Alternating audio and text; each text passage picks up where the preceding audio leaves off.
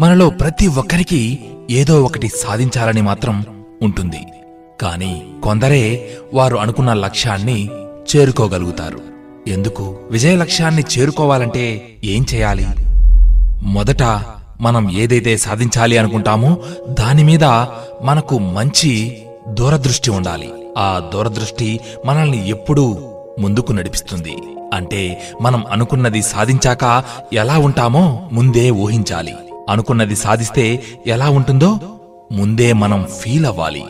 ఇది మనకు చాలా చాలా ప్రేరణ కలిగిస్తుంది. ఏ పని చేసినా ఒక తపనతో చేయాలి.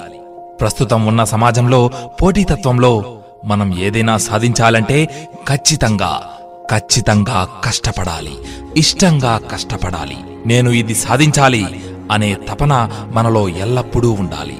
మనకు ఏ పని చేస్తుంటే అలసట అనిపించదో ఏ పని చేస్తుంటే మనకు ఎక్కువగా ఆనందం ఉంటుందో ఏ పని చేస్తుంటే ఈ ప్రపంచాన్నే మర్చిపోతామో ఆ పని అంటే మనకు అంతగా ఇష్టం ఉండాలి.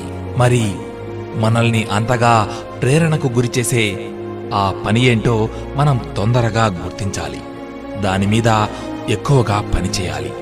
ఎంత అంటే ఆ పనిలో మనం మాస్టర్స్ అయ్యేంత వరకు. కానీ ఒక్క విషయం మర్చిపోకూడదు.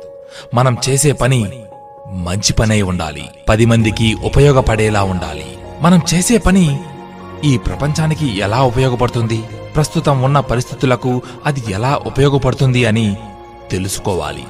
ఇలా ఆలోచిస్తూ ఇంకా ఆ పనిలో మెలకువలు నేర్చుకోవాలి. అదే విషయంలో మనల్ని మనం ఎప్పుడూ అప్డేట్ చేసుకుంటూ ఉండాలి. మిత్రమా ఒక్క విషయం.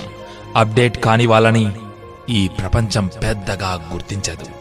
మనం చేసే పనిలో కొత్తగా వచ్చిన విషయాలు మరియు దానికి సంబంధించిన మెలకువలు ఎప్పుడూ కొత్తగా నేర్చుకుంటూ ఉండాలి.